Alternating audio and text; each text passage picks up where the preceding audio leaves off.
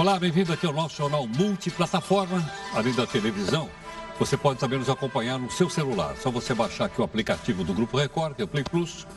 Ou então, se você preferir, nós estamos no YouTube, no Facebook, no Instagram, enfim, nós estamos numa multiplataforma. A cúpula do governo do Rio de Janeiro, logicamente, vai para Lima, porque tem o jogo do Flamengo. O governador, o vice, o presidente da Assembleia Legislativa simplesmente deixam o cargo e vão para o Peru. Bom, quem é que pode assumir o governo do Rio de Janeiro? Só mesmo o nosso anti-herói aqui do Jornal da Record. O Faísca já se dispõe a assumir o governo, ao Palácio do Governo aí, na falta de alguém para governar o Estado. Ele tem até planos importantes para o Rio de Janeiro. Por exemplo, ele quer privatizar o pão de açúcar e trazer de volta os bondes para a cidade. Ele vai nomear os membros do PGG, estão aqui, ó, Partido do Grato, dos Gatos Gatunos, para serem o secretariado.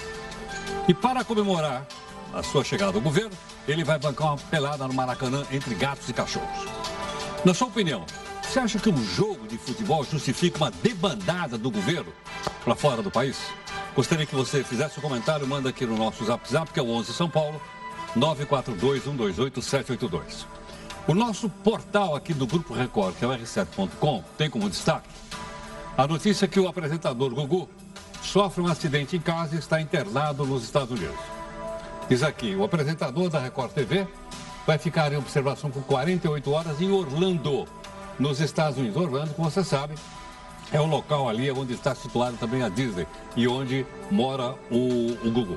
Tendo mais informações, logicamente, a gente vai trazer para você ao longo aqui da nossa edição. Veja também outras notícias importantes para você saber de fato em que país você vive. Manchas de óleo já atingiram mais de 700 locais no Brasil. O Supremo adia decisão sobre o compartilhamento de dados financeiros. O placar é um a um. A Justiça, de novo, suspende o processo contra Deltan Delanhol no Conselho do Ministério Público. O governo projeta um salário mínimo para o ano que vem de R$ 1.030. O governo envia projeto de salvaguarda a policiais que matarem em serviço. Vamos mostrar. Uma medida provisória muda a jornada de trabalho dos bancários de 6 para 8 horas. E os bancos podem abrir inclusive no sábado. O Ministério da Educação vai instalar mais de 50 escolas cívico-militares. Bancos faturam mais de 24 bilhões de reais. Uau! Em tarifas cobradas dos clientes. Veja aí a nossa imagem do dia. É essa garotinha que, graças a essa foto, ganhou uma vaga na escola para estudar. O ex-governador de Minas, o Fernando Pimentel, é condenado a mais de 10 anos de prisão por lavagem de dinheiro quando era ministro da Indústria e Comércio. A gaveta do Jornal da Record News. E o processo que envolve a mulher do senador e ex-governador do Amazonas, Omar Aziz. E que pé está? O governador e o presidente da Assembleia do Rio vão assistir ao jogo final do Flamengo na Libertadores. E quem toma conta do Lojinha? O que você precisa saber sobre o cigarro eletrônico? Ele é ou não um substituto para o cigarro tradicional? Nós vamos explicar. Dos 40 homenageados com a medalha do mérito legislativo, poucos foram receber pessoalmente a honraria. O que será que explica essa ausência numa cerimônia tão edificante? Se você souber, manda sua opinião para cá no Zap Zap. 11 São Paulo, 942 128 782. Vou repetir para você anotar. 11 São Paulo, 942 128 782.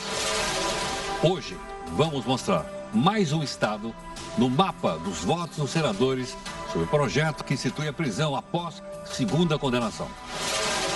O ex-primeiro-ministro de Israel, Bibi Netanyahu, é indiciado pela justiça por corrupção. Finalmente, o autor, cantor, compositor do hit Caneta Azul é homenageado na Câmara dos Deputados. O único fenômeno capaz de unir a direita e a esquerda foi o meteoro já desmanchado pela atmosfera tóxica em que vivemos, um meteoro chamado caneta azul. Caneta azul, azul caneta, caneta azul, tá marcada com minha letra. Este é o Jornal Multiplataforma. Por meio dela você pode inclusive acompanhar o nosso podcast, pode fazer comentário, críticas, participar das lives e cobrar da gente, como sempre. Busca de isenção e busca de interesse público.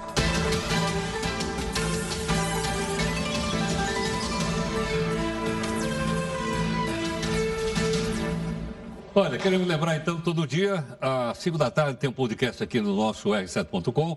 Às 6h15 tem a live do jornal. Hoje, a participação da Jéssica e também da Júlia, quando você pode influenciar na, na, na, na, conteúdo do jornal 9 da noite, tudo bem? Tá aí. Comunicação com a gente é fácil. É a nossa hashtag aqui, é JR News. Bom, nós temos então o nosso desafio diário, o jornal todo dia muda. Hoje nós temos aqui um, um, um filósofo do, do século XIX, um alemão, chamado Hegel. Ele diz assim: olha, os governos jamais aprenderam nada com a história, ou agiram segundo os princípios deduzidos dela. É uma crítica que ele faz. Os governos jamais aprenderam nada da história, ou agiram segundo os princípios deduzidos dela, diz aqui o filósofo Hegel. Olha, dos 40 homenageados com medalha de mérito legislativo, o pessoal nem foi, pouquíssimas pessoas foram receber isso pessoalmente lá.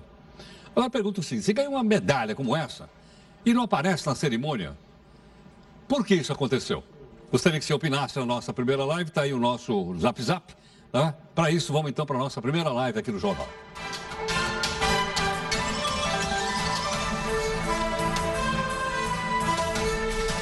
Olha, isso aqui é a nota para a gente atualizar o noticiário a respeito do apresentador aqui da Record TV, o Gugu Liberato. Vamos lá, ler para você. Nesta quarta-feira, ontem, dia 20, o apresentador Gugu Liberato sofreu um acidente, uma queda na sua casa em Orlando e encontra-se internado em observação. Gugu está na unidade de terapia intensiva, vivo, sendo acompanhado pela equipe médica local. As informações que circulam sobre sua suposta morte do Gugu são inverídicas. Vou repetir, porque está todo mundo falando isso aí, gente. Vamos corrigir o noticiário? Olha só, as informações que circulam sobre sua suposta morte do apresentador são inverídicas. E o pessoal continua propagando. Eu até estava perguntando, cadê a fonte?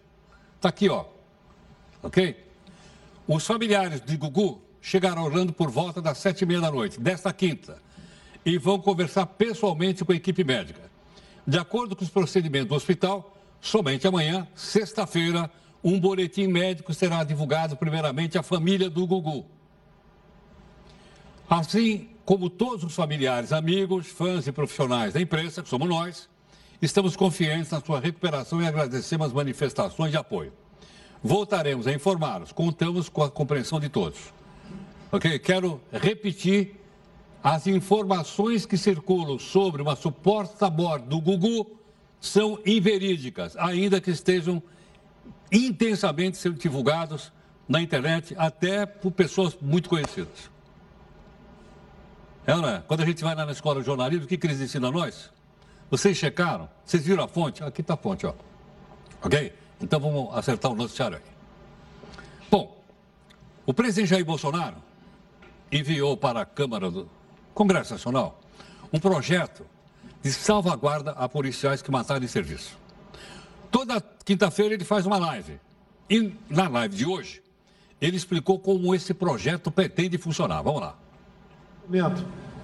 Estiver restringindo a liberdade da vítima, né? Armado, com arma de fogo, com arma branca, o, o sniper, que pode ser de qualquer um daqueles integrando os órgãos previstos no artigo 144, pode executar o tiro que não tem qualquer problema.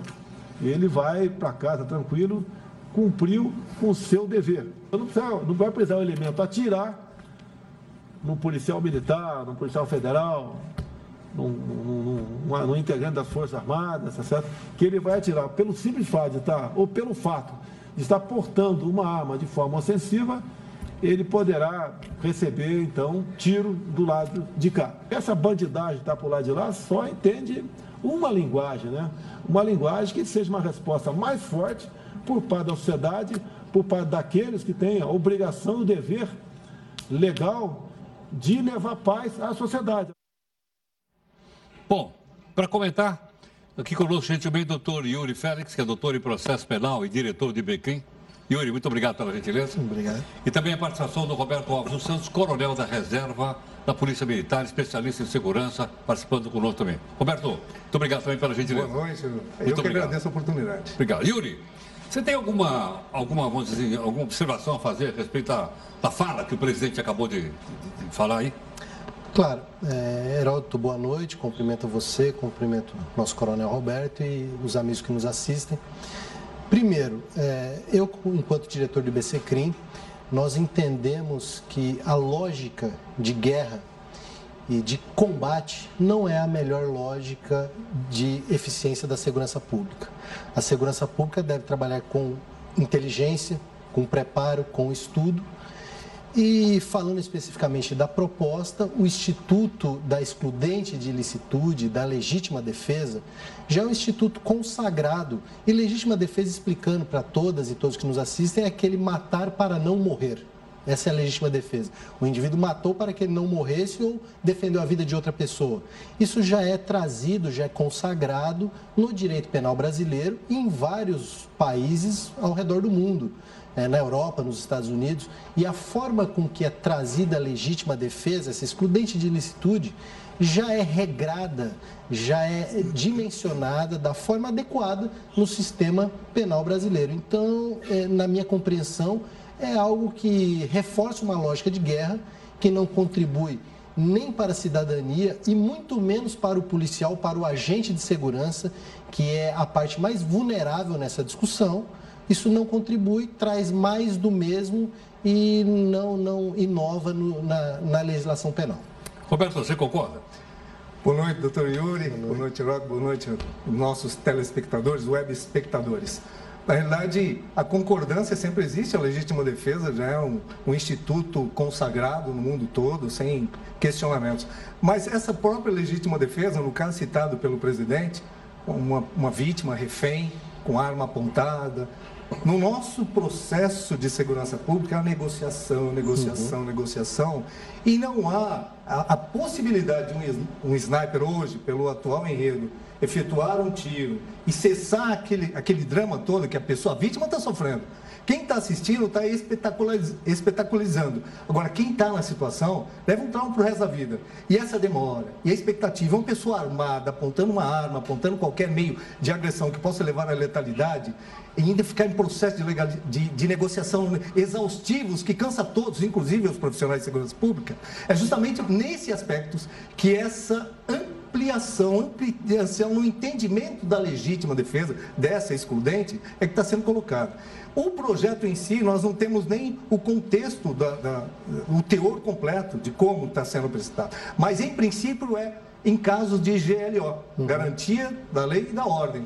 Quando que isso acontece? É um ato do presidente? Isso acontece quando? As forças tradicionais de segurança pública foram esgotadas. Nós não estamos falando mais de um processo natural de segurança pública.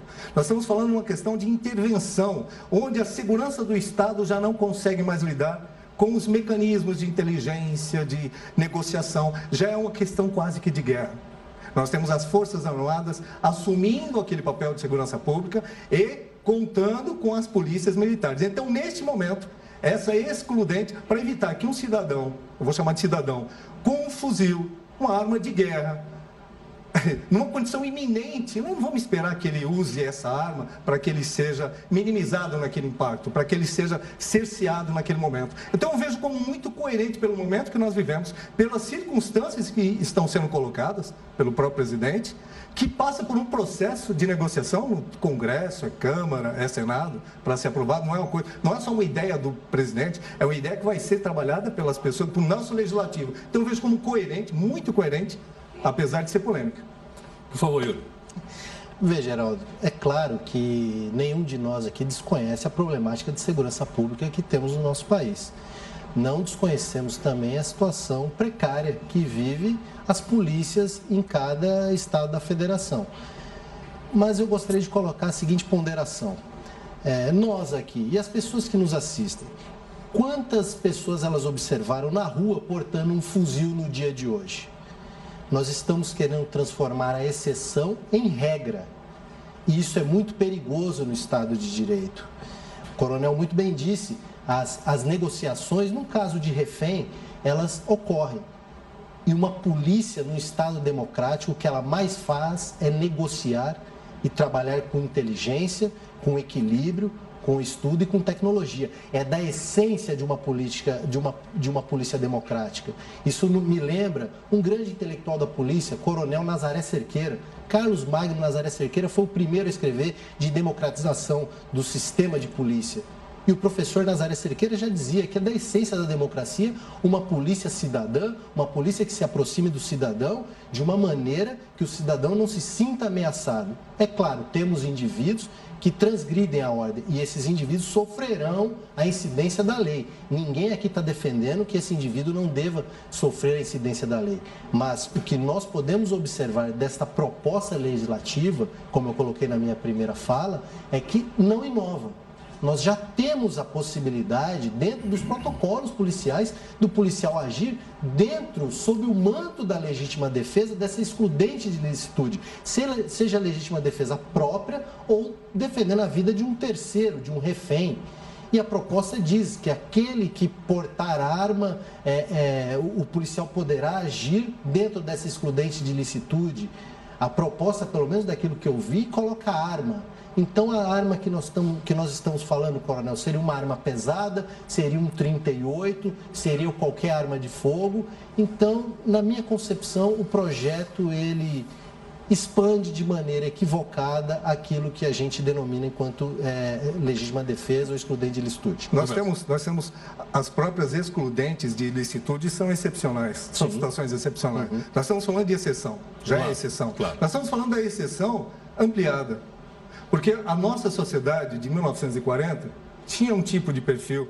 É, o nosso código penal, o nosso código de execuções penais, ele é de uma época, ou são de uma época, que mudou. Nós tínhamos respeito aos valores, o pátrio poder. O primeiro ensinamento, o primeiro regamento dava dentro de casa, você não precisava extrapolar. A escola dava essa, essa sequência na educação e o policial era a última etapa quase que inatingível. A gente usava até em brincadeira, ó, oh, se você não fizer isso, eu chamo a polícia. Era a última etapa de convencimento. Hoje não, ela passou a ser a primeira etapa. E o policial, nós temos que pensar naquele agente, que ele está naquele processo. Imagine só, você está uma atuação que hoje é de guerra. Nós temos um clima de guerra em tempo de paz no Rio de Janeiro. Fuzis são guerra armas, armas de guerra. O, o, o, crime já está acontecendo. O morro foi dominado, infelizmente, a condição geográfica do Rio de Janeiro, ela ultrapassa qualquer limite de projeção de segurança pública. Ela passou por uma condição de guerra. Eles estão preparados para a guerra, eles estão se degladiando. A polícia, ou ela intervém nesse processo, ou ela abre mão da sua atuação e deixa acontecer, como já aconteceu em alguns governos.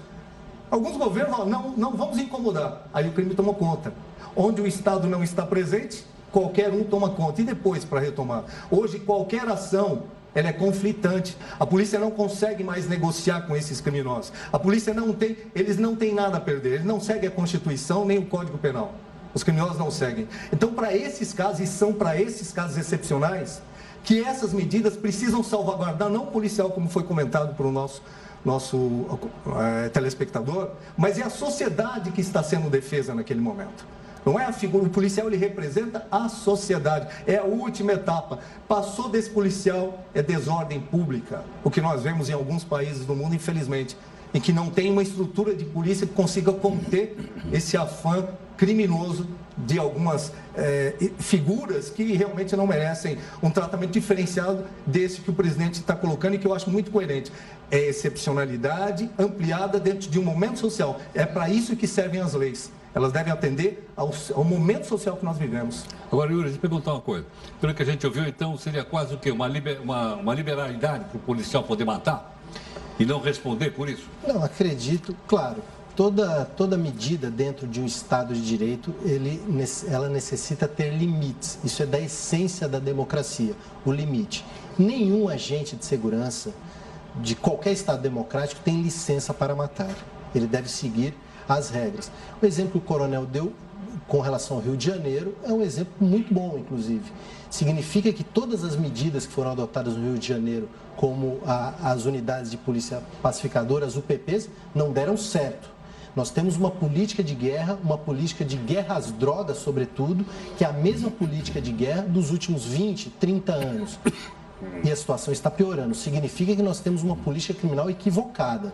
Nós precisamos melhorar a política criminal como um todo, que vai desde o ensino, desde a intervenção estatal nas, nas comunidades mais pobres, mais vulneráveis, até o sistema penal.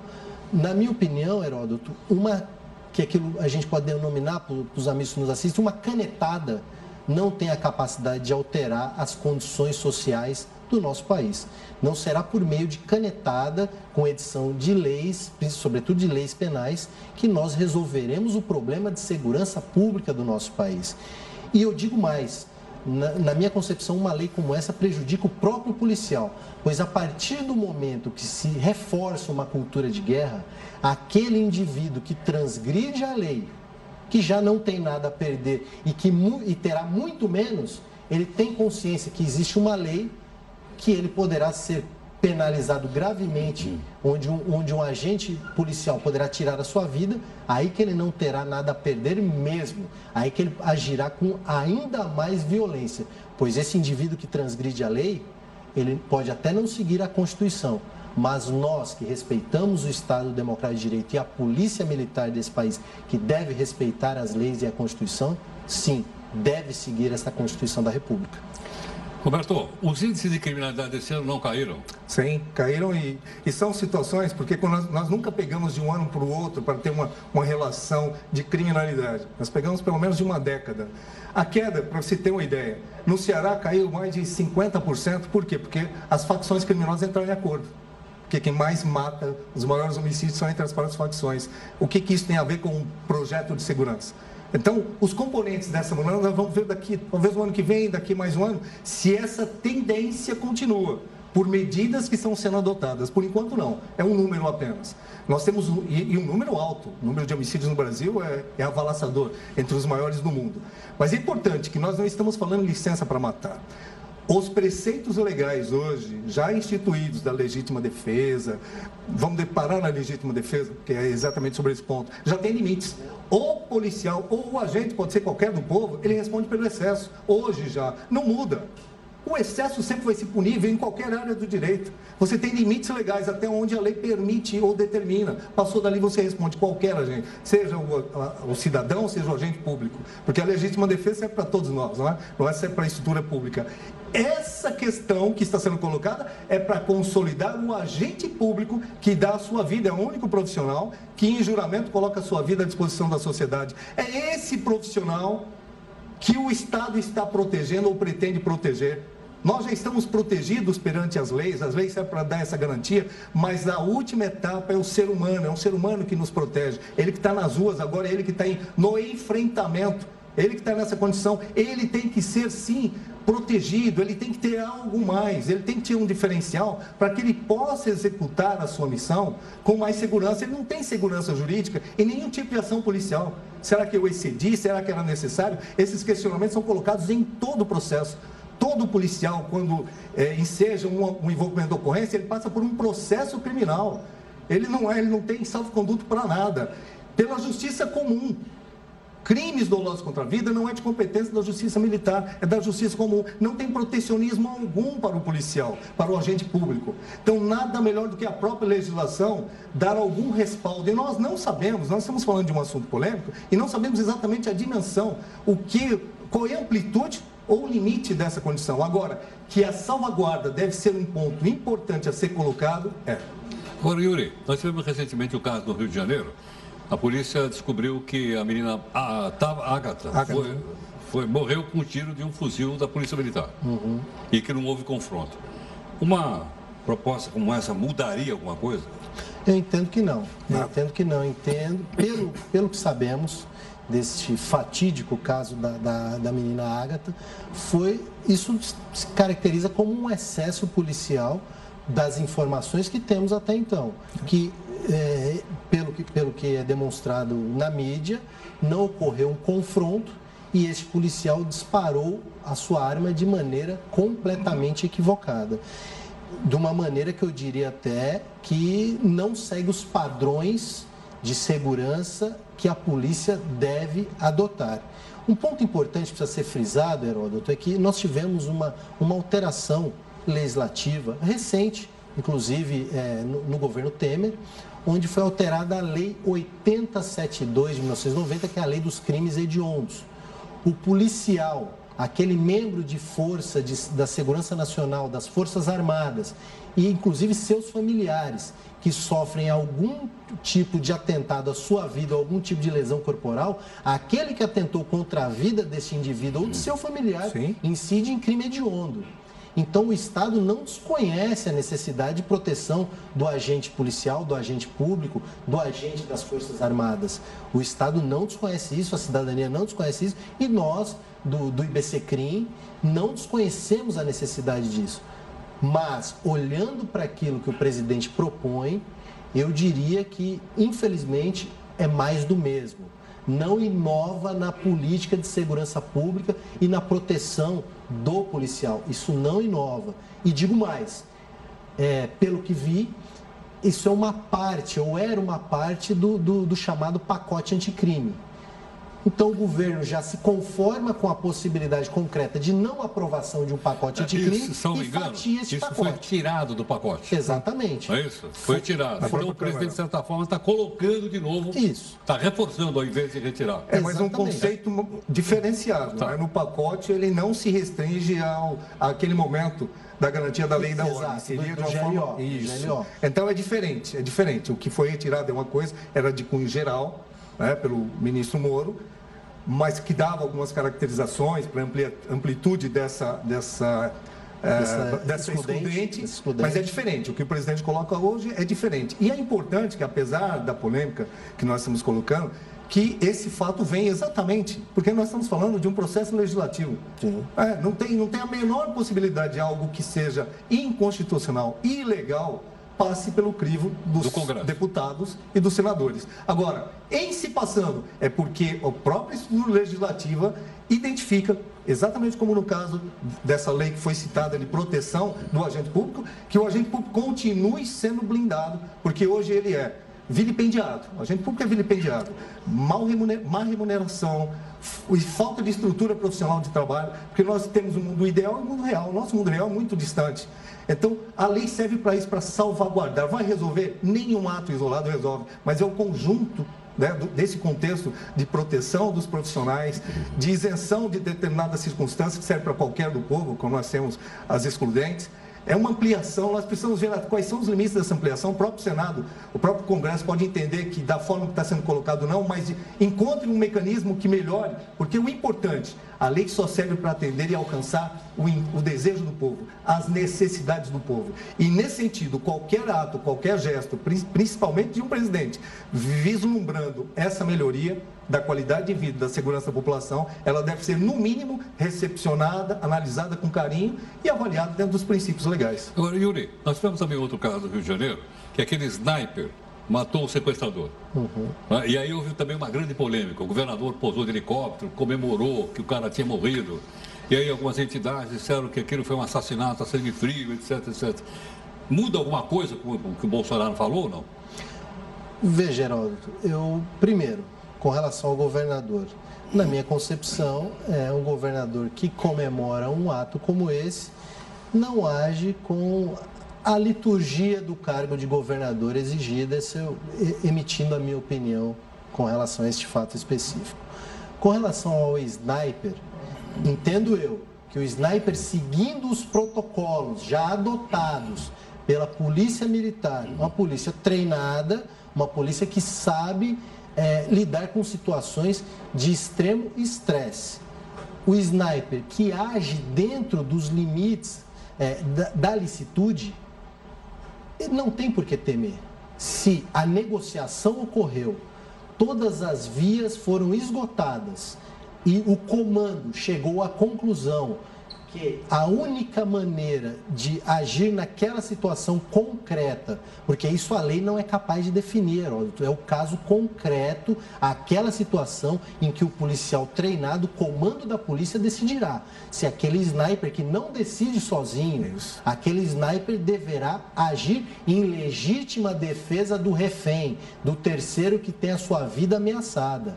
Entendo eu que esta lei não faz diferença nenhuma para o sniper que age dentro dos limites da licitude, da lei e da legislação penal. Como disse, mais do mesmo.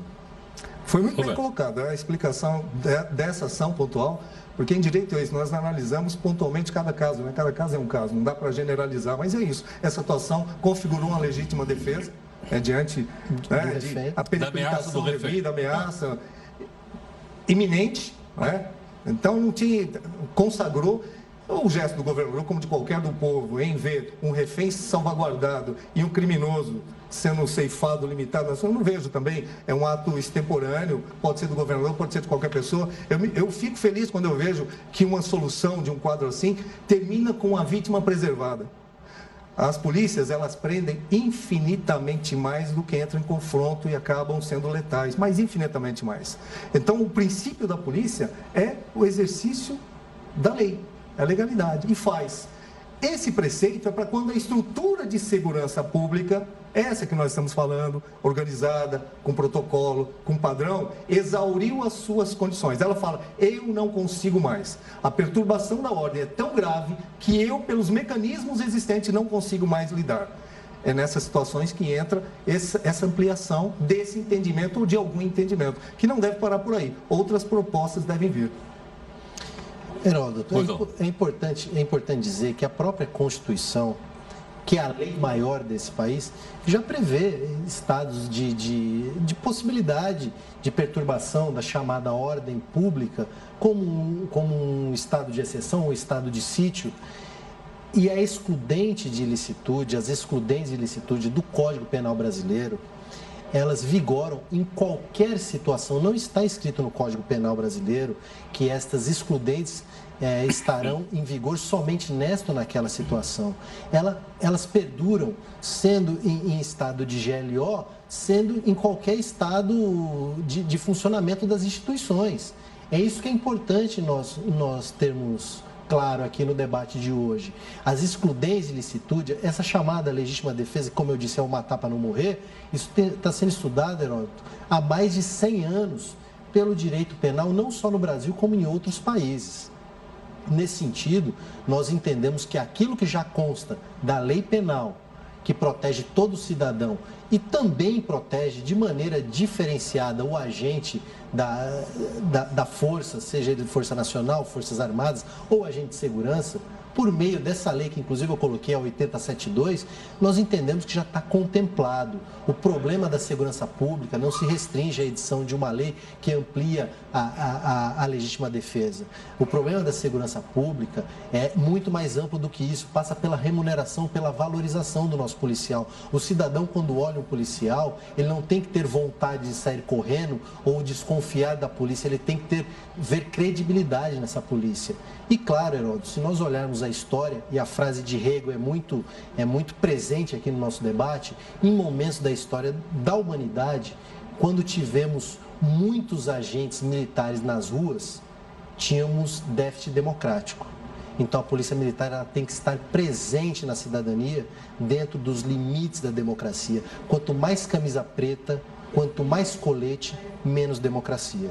Roberto, vai concluir. É, nesse quadro nós estamos muito bem representados, porque a presença da segurança pública no Brasil, ela é quase que é imperceptível. Nós temos números assim que não alcançam os, os patamares idealizados em países de primeiro mundo como ideal. Né? Tanto os policiais por centenas de milhares de habitantes ou por milhares de habitantes. Nós temos um déficit nesse uhum. sentido. E nós não vemos, inclusive a população quer ver a polícia na rua. A sensação, porque segurança é sensação. Segurança é sensação.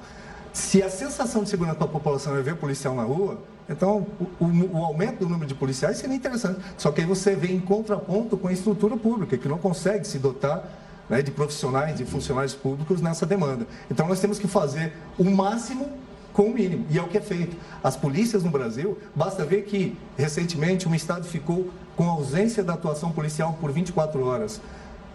Cataclismo. O mundo acaba. Qualquer sociedade organizada depende de uma polícia estruturada. E é isso que nós buscamos.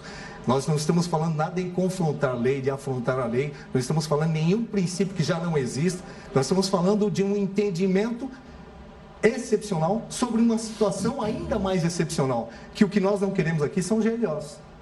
O que nós queremos aqui é que a segurança pública dos estados, competência de cada estado, possa suprir as necessidades do povo de sensação de segurança, de proteção do próprio profissional e de salvaguarda da nossa, do nosso bem-estar social. Roberto, obrigado pela gentileza. Eu que agradeço, Heraldo. Yuri, muito obrigado, pela gentileza. Muito obrigado. Muito obrigado. Obrigado. Muito obrigado. Obrigado. Bom, é, tenho certeza que depois da participação do professor Yuri Félix, do coronel Roberto Alves dos Santos, eu que sou absolutamente leigo no assunto, não entendo nada, prestei maior atenção para formar minha opinião em cima de duas pessoas que têm respeitabilidade e conhecimento técnico. Eu espero ter dado uma contribuição, juntamente com a nossa equipe aqui, para que você possa então formar sua própria opinião também, ok? Bom, mas como você sempre opina aqui, pode opinar sobre isso também. No final tem a live aqui, final do jornal. Você pode opinar também sobre isso. Mas antes, a gente vai fazer a nossa segunda live.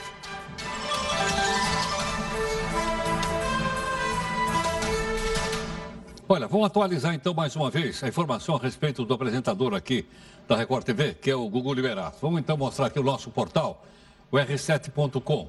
Diz assim, olha, assessoria do Google Liberato nega a morte do apresentador. Nega por quê? Porque várias pessoas escreveram sobre isso na internet, a tarde inteira. Foi uma confusão danada. o artista está na UTI, sendo acompanhado pela equipe médica local. Nessa sexta, 22, amanhã, portanto, um novo boletim médico será divulgado. Deixa eu ler mais um pedacinho.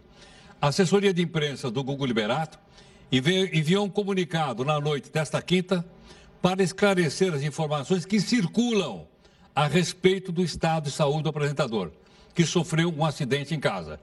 O Gugu está na unidade, está da, sendo acompanhado, acompanhado, deixa eu ver, tá, tá, tá, sendo acompanhado pela equipe médica. As informações circulam sobre uma suposta morte do Gugu. Elas são inverídicas, diz parte da nota oficial. Ainda segundo o porta-voz do Gugu, os familiares dele chegaram em Orlando, nos Estados Unidos, Nessa quinta e vão conversar com a equipe médica. Na sexta, um novo boletim sobre o estado de saúde do Gugu, que está vivo, será divulgado primeiramente à família. Está aí então a nossa, né, a nossa atualização. Tudo bem?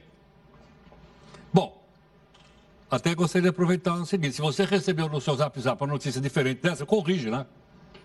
Tá certo? Aproveita para corrigir. Olha, acabamos de ver aqui no nosso portal r7.com, tá certo? Que o Gugu uh, está, está vivo. Como eu sei que isso se propaga muito na internet, então você passa a notícia correta, que é a fonte que a gente viu aí. Tá certo? Bom, a discussão sobre o cigarro eletrônico está no auge.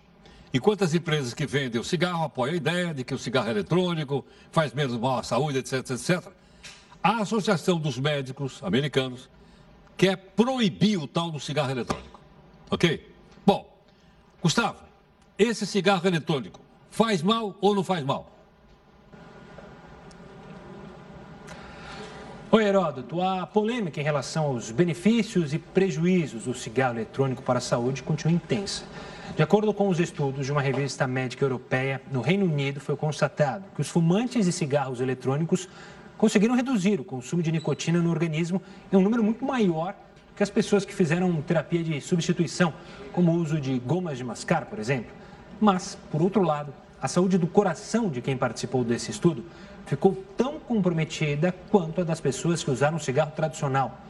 O uso do cigarro eletrônico reduziu as enzimas que protegem os vasos sanguíneos e controla a pressão arterial.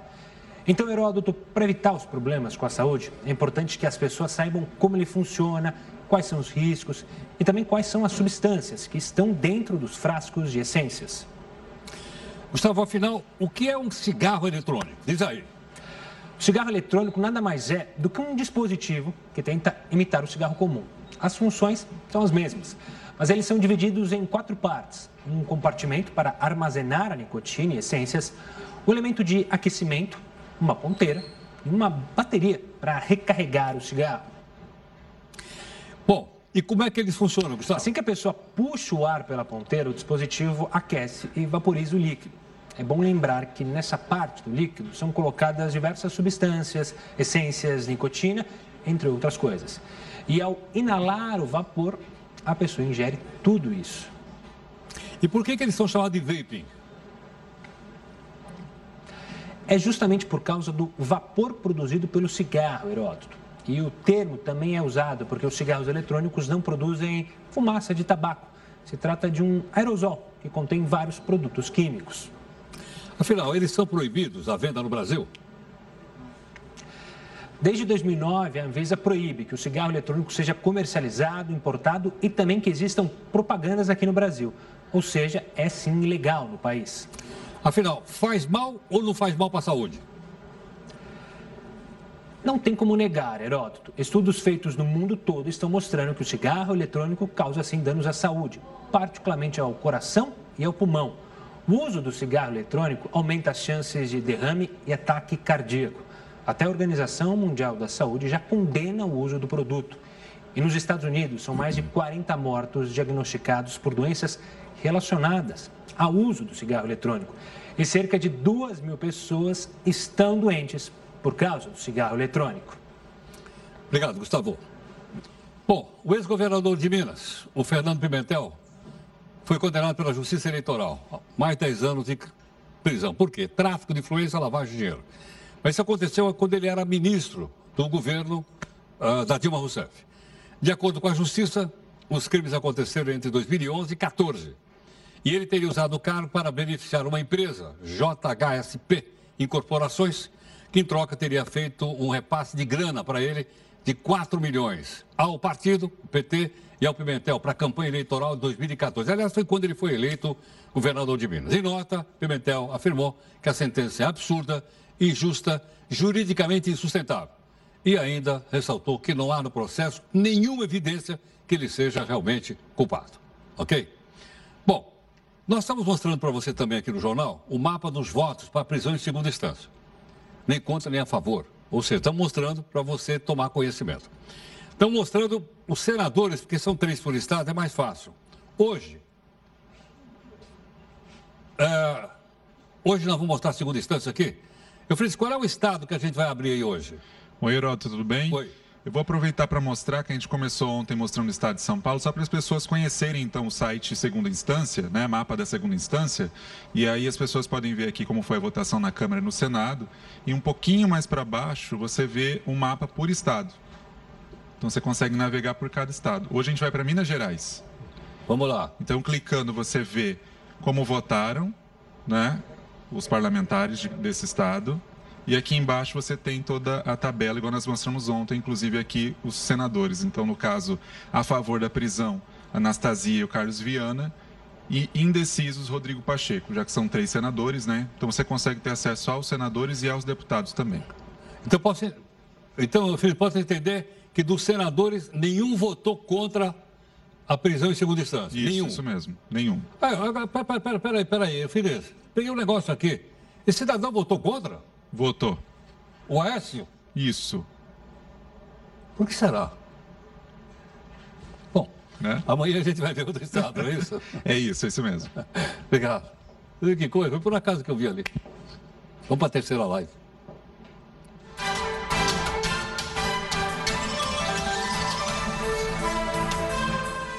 Mais um país da América Latina registra protestos. Agora, estudantes e trabalhadores da Colômbia se manifestaram contra a expectativa de que o governo aumente a idade mínima. Espera aí. Aumente a idade mínima para aposentadoria? Uau! E permita a contratação de jovens abaixo do salário mínimo. O protesto, que reuniu cerca de 200 mil pessoas, segundo as autoridades, começou nas universidades públicas das principais cidades colombianas. Em Cali, foi anunciado toque de recolher por causa dos atos de vandalismo. O governo também fechou a fronteira, reforçou a vigilância nas cidades que registraram manifestações, como você vê aí na, nas imagens que nós estamos mostrando para você. Olha, Em meio à discussão sobre carga horária de bancários, se são oito horas ou seis horas, a deputada Érica Cocai, de Brasília, disse hoje que eles fazem 30 horas semanais por causa do desgaste da profissão. Nós vamos tratar do tema. Veja o que foi dito na, lá, lá na Câmara. Se impõe, que se quer impor aos bancários uma jornada de 44 horas semanais. Os bancários que conquistaram na década de 30 o direito à jornada de 30 horas, em função do desgaste da própria profissão. Desde a década de 30, ninguém ousou dizer que bancários não teriam direito às 30 horas. Ninguém ousou dizer que bancários poderiam trabalhar é, durante o final de semana. Ninguém ousou desconsiderar aquilo que foi fruto de luta, mas que também foi fruto da constituição constatação da penosidade da profissão de bancários. Por que nós estamos fazendo isso? Porque nós vamos é, com, é, discutir o tema, né? Os trabalhadores em geral são 44 horas por semana, já expliquei para você. Segunda a sexta, 8 horas, depois mais 4 no sábado. Alguns trabalham 40. No caso aqui, eu também não sabia que vem desde 1930. 1930, você tem uma ideia? Foi quando teve aquela revolução que derrubou Washington Luiz e colocou Getúlio Vargas no poder. Não sabia disso, fiquei sabendo agora, a gente vai aprender. Bom, você já pensou em ir ao médico e ele prescrever o uso, por exemplo, não de um remédio? Ele olha para minha casa e diz, assim, sabe que você precisa de um aplicativo? Eu falei, meu Deus, um aplicativo. É. E o futuro próximo, isso pode até ser realidade. Por quê? Porque os tais aplicativos estão cada vez mais ajudando as pessoas a cuidar da saúde. Veja aqui no texto da Amanda Alves. Quantas horas você dormiu na última noite? Como andam seus hábitos alimentares? Quantos litros de água você já tomou hoje? E a saúde mental? Tá em dia? Com a correria do dia a dia, muita gente acaba deixando de lado os cuidados com a saúde. É que a agenda cheia de compromissos faz com que as pessoas esqueçam de prestar atenção em fatores simples, mas que influenciam diretamente uma vida mais saudável. E se a tecnologia ajudasse você a ter mais qualidade de vida? Nos dias de hoje, existem aplicativos que ajudam a manter a vida equilibrada e saudável. Para alguns, dormir bem é um luxo. E pensando nisso, tem aplicativo para analisar e melhorar a qualidade do sono do usuário. Tem até app que promete espantar mosquitos e garantir uma boa noite de sono. Poucas coisas me tiram do sério como mosquito. A ideia é afastar os mosquitos com ondas em diferentes frequências. As faixas que vão de 8 a 22 kHz são quase imperceptíveis ao ouvido humano. Para quem quer perder alguns quilinhos para as festas de final de ano, existem alguns aplicativos que podem ser uns aliados. Tem app para ajudar no controle do peso, para anotar todas as atividades físicas feitas durante o dia e os hábitos alimentares. Existe até aplicativo para lembrar de beber água. Bebeu água! Tá com sede! Com essa correria, muita gente acaba esquecendo de se manter hidratada. A ideia desse aplicativo é estipular metas diárias de ingestão de água de acordo com o perfil de cada pessoa.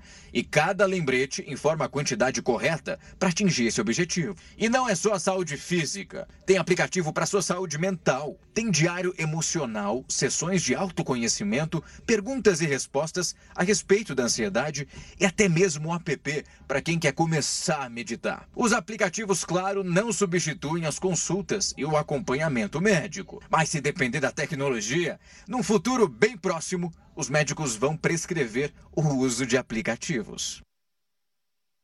Ele falou para a mãe dele assim: eu sou super. Ah, de aplicativo. Bom, uh, nós queremos então uh, lembrar você. Uh, aqui a informação do nosso portal r7.com, dá para a gente botar ou não? Temos condições? Só para a gente acertar o nosso uh, um acontecimento mais importante, que é esse aqui, olha. Vamos lá. A assessoria do Gugu Liberato nega a morte do apresentador. Nega a morte do apresentador. O artista está na UTI, sendo acompanhado pela equipe médica local. Nessa sexta, um novo boletim médico será divulgado, ok? Então, nós estamos uh, mostrando mais uma vez a informação do nosso portal, do x7.com, para que as pessoas possam afinar o noticiário né, é, inverídico que foi divulgado durante toda a tarde. Tudo bem? Tá aí. Bom. Muito obrigado, então, aqui em nome da nossa equipe de técnicos jornalistas. Né? Nós estamos aqui com você pela sua audiência, muito grato. E você continua com a gente na live agora. Pode comentar, inclusive, o debate que você ouviu, pode comentar o que você quiser. E o nosso encerramento hoje é um casamento que, por pouco, não deu errado. O que será que aconteceu?